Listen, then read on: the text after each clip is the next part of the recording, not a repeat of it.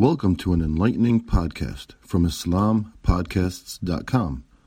We encourage our listeners to please comment and let us know how we can grow in our knowledge to better serve our community. Please remind your family and friends to also visit IslamPodcasts.com for engaging discussions on current events, Islamic guidance, Quran, tafsir, seerah, and much more.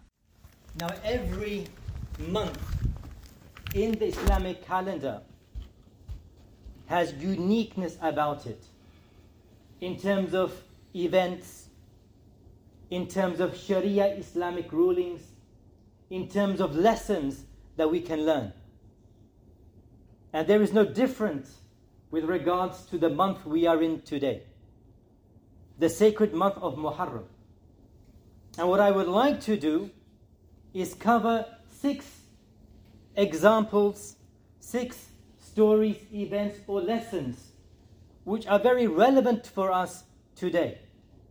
A number of these incidents, a number of these examples, a number of these events are things we already are very familiar with.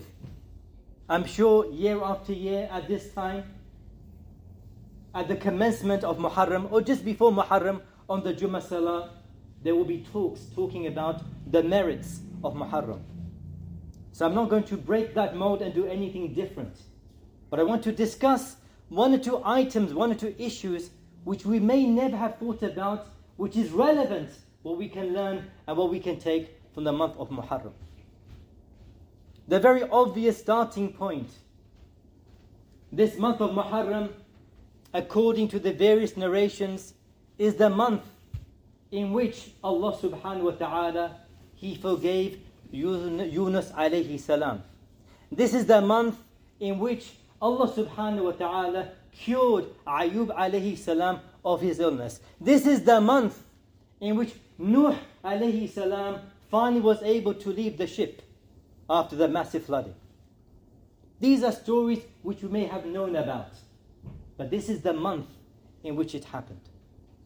That's just an event or a series of events. My second point is a point which we're all very familiar with, which is what?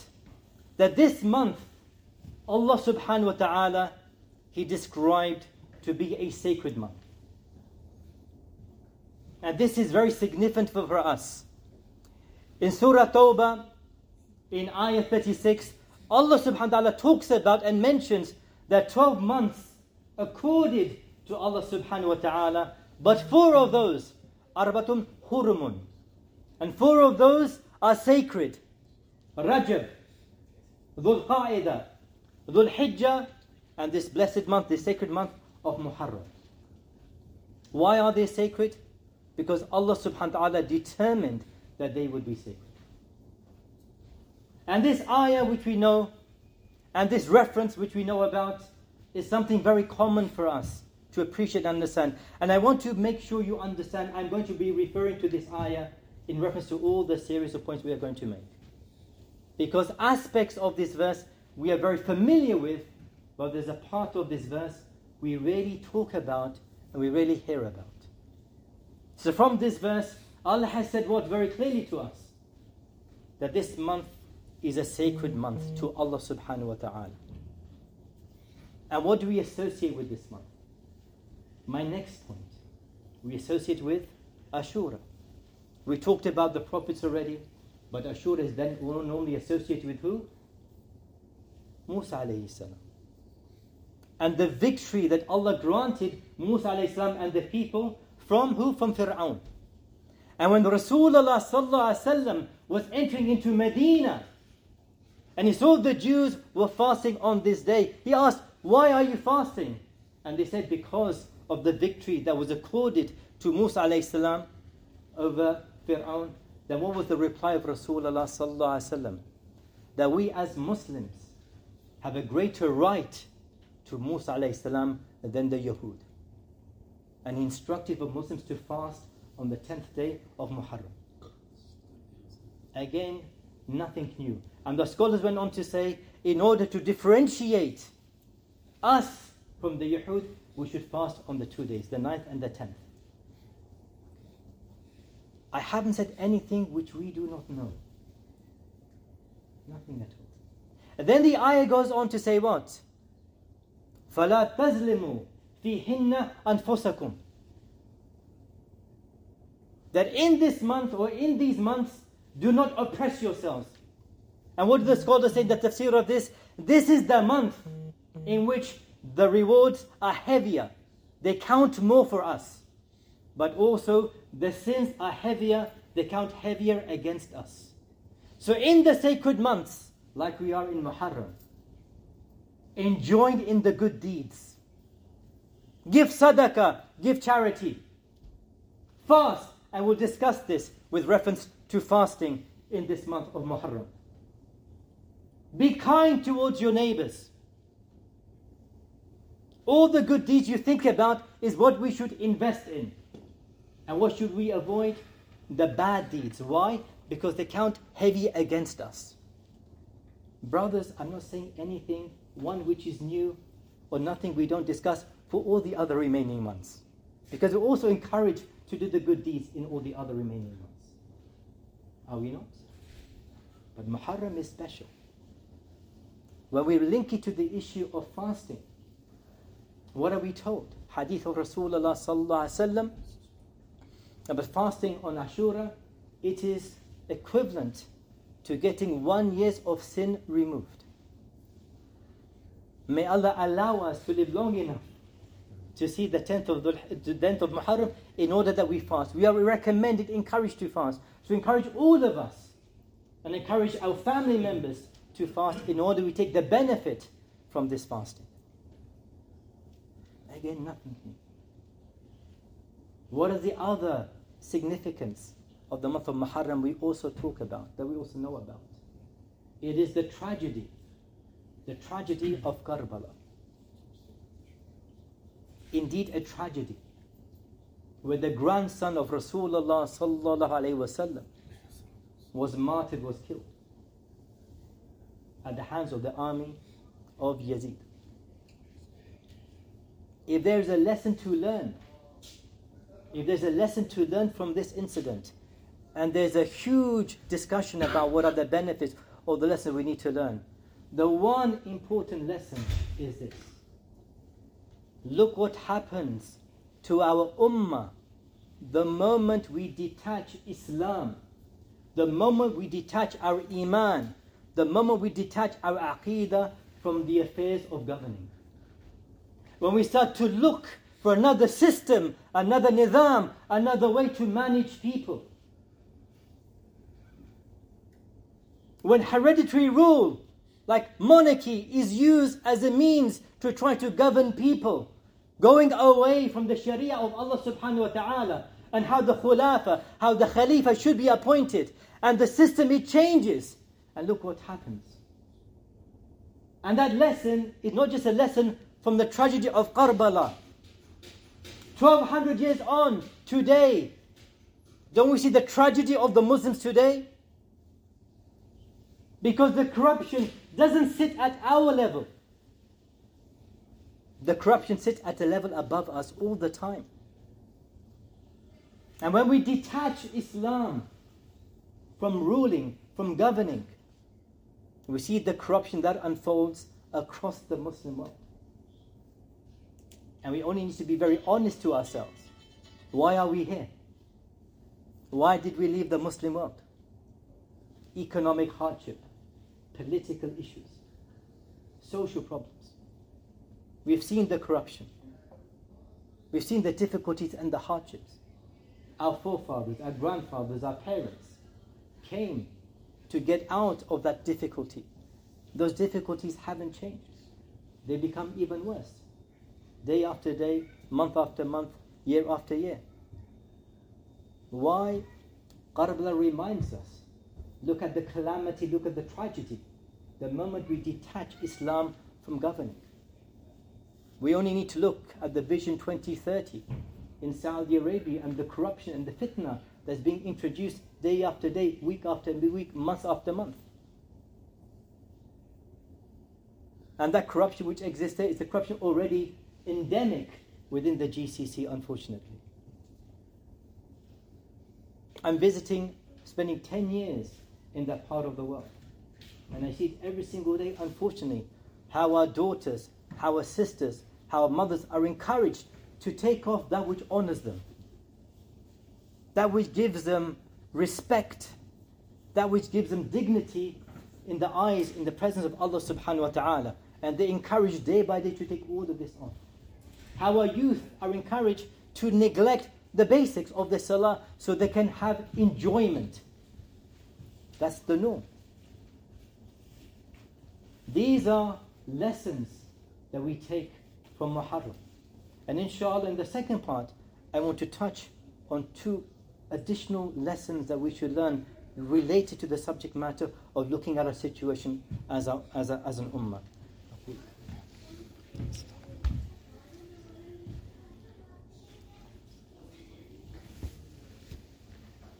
الحمد لله الحمد لله رب العالمين والصلاة والسلام على رسول الله سيدنا الأمين أما بعد فأعوذ بالله من الشيطان الرجيم بسم الله الرحمن الرحيم قال الله سبحانه وتعالى في كتابه الكريم إن الله وملائكته يصلون على النبي يا أيها الذين آمنوا صلوا عليه وسلموا تسليما اللهم صل على سيدنا محمد وعلى آل محمد كما صليت على إبراهيم وعلى آل إبراهيم إنك حميد مجيد. اللهم بارك على محمد وعلى آل محمد. كما باركت على إبراهيم وعلى آل إبراهيم إنك حميد مجيد. اللهم أعز الإسلام والمسلمين.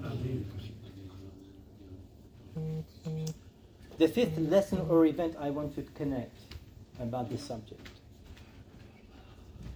is something, subhanAllah, we all know Muharram is the first month of the Islamic calendar. We talked about its sacredness, we talked about Ashura and the blessing and the rewards associated with fasting. We talked about the tragedy of Karbala.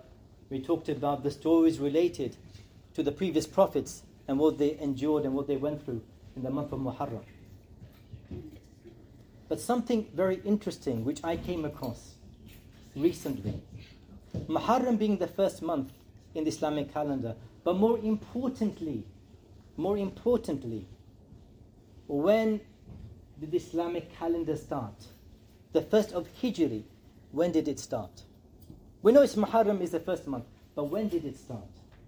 Subhanallah, amazing narration.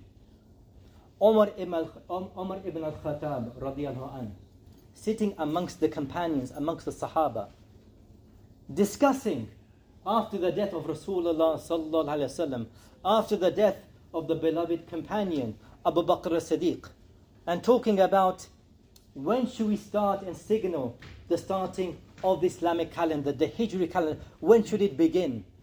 And the debate centered around four options. Option number one, the birth of Rasulullah sallallahu alaihi wasallam. That is when the Islamic calendar should start. Second option, the day the Prophet became a prophet, when he received the revelation. Third option, the death of Rasulullah sallallahu alaihi wasallam. All of these options are significant events for us as Muslims. And the fourth option was when the hijrah was done from Mecca to Medina, signaling what? Signaling the authority, the strength, and the establishment of Islam as a deen, as a powerhouse. What did they decide?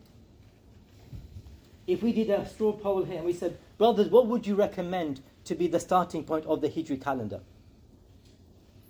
Maybe when the Prophet became a prophet. Makes sense. That's when he became a prophet. That's a good day to start the Hijri calendar. That is not what they decided. Maybe the death of Rasulullah sallallahu. Such a significant event. because that signaled the end of the revelation? That should be the starting of the Islamic calendar. That is not what they chose. The companions, may Allah be pleased with them, the Sahaba, may Allah be pleased with them, chose Hijr, the day when Rasulullah entered into Medina as a leader. as an authority. That is significant for us today. Because the question should be, brothers, where is this authority today? Where is this leadership today to represent us as an ummah of Rasulullah sallallahu wasallam? Where is that leadership and authority today? Which leads to my final point. This ayah I mentioned in Surah At-Tawbah, where Allah subhanahu talks about Muharram being a sacred month, and talks about that in this month we should not commit dhulm upon ourselves. The ayah ends by saying what? The ayah ends where Allah says, وَقَاتِلُوا مُشْرِكِينَ كَهْفَةً كَمَا يُقَاتِلُونَ كَهْفَةً وَاعْلَمُوا أَنَّ اللَّهَ مَعَ الْمُتَّقِينَ And I try to put this in context, because there's a context to this. That all of us together, important point, all of us together should counter the mushrikeen sufficiently how they counter us. We should counter them. Why? Because Muharram is a sacred month which should not be violated. But it was violated by the mushrikeen. It was violated by the mushrikeen. Because it is a month that there should be no fighting. But a violation took place. And the end of this ayah talks about how we collectively should counter the mushrikeen, how they counted us because of the violation. And I'll end with this point. Brothers, every single day, there are violations taking place against the Ummah of Rasulullah every single day. How difficult it is, and I speak as a father, to protect our children from the ideas and the values which are being spread throughout the society, not just in the West, but even in the Muslim world. Ideas with regards to what is our identity, what is our gender, where is our loyalty. Every single day we are challenged about these ideas. And our children go to school, they go to high school, they go to university, they go into work confronted with a culture that is toxic with these ideas. As parents, we are not with them 24 7. And Allah makes us responsible, makes us accountable to look after our children. These violations take place every single day. How are we going to protect this? And these violations don't just end on this level where we're struggling to protect the identity of our youth. Look at the other violations that take place. The desecration of the Quran in Sweden. A matter of our iman. A matter of our aqidah. How do we present, prevent that violation? How do you prevent the violation of the sanctity of Al Aqsa? And forget Al Aqsa because the blood of a mu'min is greater than the Kaaba. From the hadith of Rasulullah How do we protect that violation? It goes back to this ayah related to the sacred months. That together we should respond. Together collectively. And that collective response only comes under a leadership. A leadership that we no longer have today. And we have not had for the past 90 years, over 90 years. And the absence of the leadership leaves us exposed to all of this corruption. Subhanallah, in the sacred month of Muharram, I ask Allah subhanahu wa ta'ala to grant us the blessing of fasting on the 10th of Muharram, of Ashura, so we gain the great reward of our sins for one year being removed. I grant that for us, I grant that for our families, I grant that for our ummah. I also grant and I ask Allah subhanahu wa ta'ala that we are protected from these violations that we are struggling to deal with. And the only way to challenge them and the only way to counter them is when we, subhanAllah, work as we should work. And we talked about the good deeds. We talked about the good deeds. In the blessed month of Muharram, it was the month in which the pledge of authority, subhanAllah, in the month of Muharram, the pledge of authority was given to Rasulullah sallallahu alayhi wasallam. I do dua to Allah subhanahu wa ta'ala, inshallah. In month of Muharram, let's be, let's be positive that we have the means and we have the ability once again to give a pledge of allegiance to someone who is rightful and deserving to become the leader of our ummah and bring back the dignity, bring back the respect, and bring back the honor that is deserved for this month and every month in our Islamic calendar. I ask Allah subhanahu wa ta'ala to forgive us for any, shortcomings, for, for any shortcomings. I ask Allah to protect us and our children into the future and strengthen us with the iman that is unshakable and the strength that is unbreakable. Thank you for listening to this podcast. Podcasts on current events, Islamic guidance, Quran tafsir, and seerah are available at islampodcasts.com as well as on iTunes. Rate, review, and comment, and let us know how we can grow in our knowledge to better serve our community. Please subscribe, share, and tell a friend about islampodcasts.com